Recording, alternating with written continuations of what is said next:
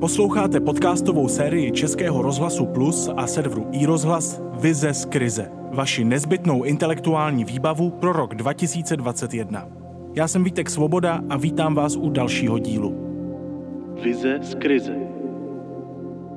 Když k nám na jaře nečekaně rychle vpadla hrozba pandemie, probudila v nás stejně nečekanou sounáležitost. Od šití roušek v českých domácnostech přes pomoc opuštěným seniorům až po nasazení českých zdravotníků a zdravotnic v nemocnicích. Co Čech, to dobrovolník, dalo by se říci na jaře. A dokládá to i nedávný průzkum, podle kterého celá desetina z nás začala v reakci na pandemii pomáhat lidem ve svém okolí. Tento rok se tak stal jednou velkou zkouškou pro českou společnost. Podle autora dalšího zamyšlení v podcastu Vize z krize římskokatolického kněze Marka Orkováchy bychom v ní mohli obstát a ještě se něco přiučit. Vácha je kněz, teolog, spisovatel, přírodovědec, pedagog a taky přednosta Ústavu etiky a humanitních studií na třetí lékařské fakultě Univerzity Karlovy. Ve své úvaze pro tuto dobu příznačně nahrané na mobilní telefon si klade otázku, jak můžeme z pandemické krize vyjít jako silnější, soudružnější a solidárnější společenství? Poslechněte si jeho vizi.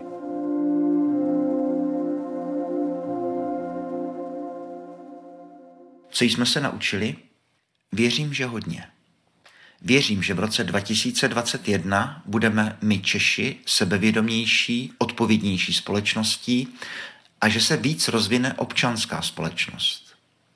Zkusím říct, proč si to myslím a použij příklad mě blízký, příklad České katolické církve v době pandémie, kdy byl zrušen veškerý náboženský provoz, vše svaté, poutě, nejrůznější setkání a pobožnosti, kdy se provoz zastavil.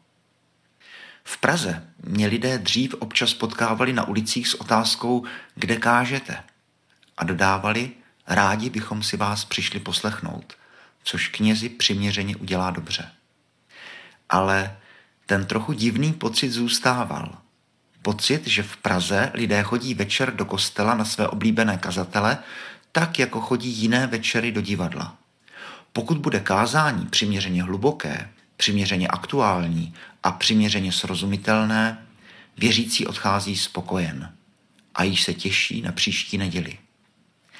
Návštěvník kostela je v tomto modelu pasivní účastník události, podobně jako v divadle, nebo jak když navštíví přednášku významného řečníka. Vyslechne, pokýve hlavou, zatleská. Pokud by v takové situaci byly mše svaté zrušeny, podobně jako abonenti divadla, budeme jen tiše čekat s permanentkou, až nám zase otevřou.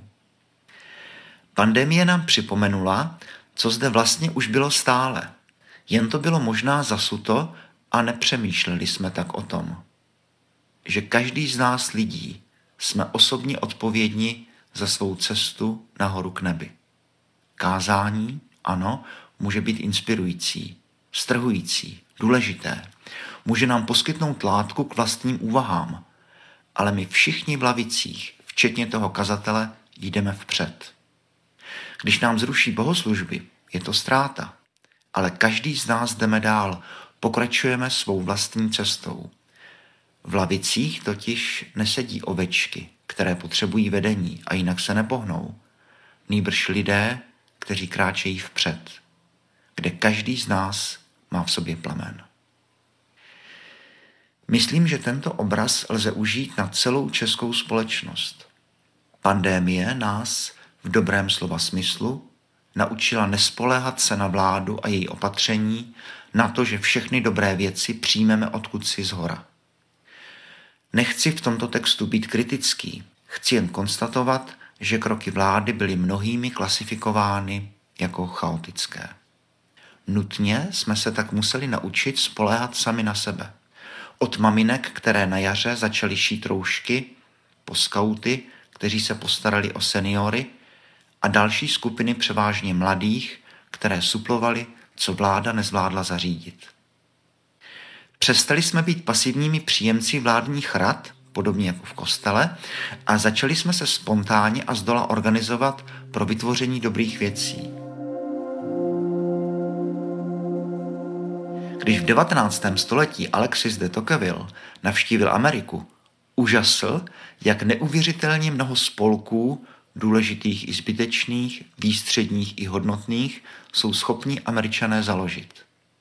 Spolky pro vybudování pohostinství, spolky pro tisk a distribuci knih, spolky pro posílání misionářů protinožcům, pro vybudování škol nebo tělocvičen nebo knihoven, spolky pro pomoc chudým nebo spolky pro výsadbu zeleně. Alexis de Tocqueville viděl společnost, která nečekala na konkrétní kroky vlády, nýbrž okamžitě pro provedení záměru, který lidem připadal důležitý, vznikla asociace a záměr byl zrealizován. Moc rád bych viděl českou společnost roku 2021, jak podobně vyrostla. Teď o Vánocích 2020 máme být při pohledu zpět na co hrdí. Na naše studenty medicíny, na skauty, na maminky, na sestřičky a lékaře, na novináře a na všechny, kteří se obětavě starali. Nehodnotím vládu ani prezidenta. Hodnotím těch dolních 10 milionů. Jako celek jsme obstáli. Kde to šlo, snažili jsme se pomoci seniorům, knihkupcům, kadeřníkům, pohostinstvím. A to není málo. Jsme laskavější, než si o sobě myslíme. Ještě jedné věci si Alexis de Tocqueville na své cestě všiml. Církev zde v USA neměla žádnou politickou moc. Bylo zde zrealizováno úplné odloučení církve od státu. Jednotliví církevní představení to vítali, neboť logicky argumentovali, že podstatou politiky je soutěž myšlenek a ideí. Politika z definice rozděluje. Církve mají sjednocovat. A objevil se zvláštní jev z historie dobře známý. Kde má církev moc a je propojena s mocí politickou, tam nemá vliv. A naopak, tam, kde politickou moc nemá a není propojena s vládnoucími stranami, tam má vliv.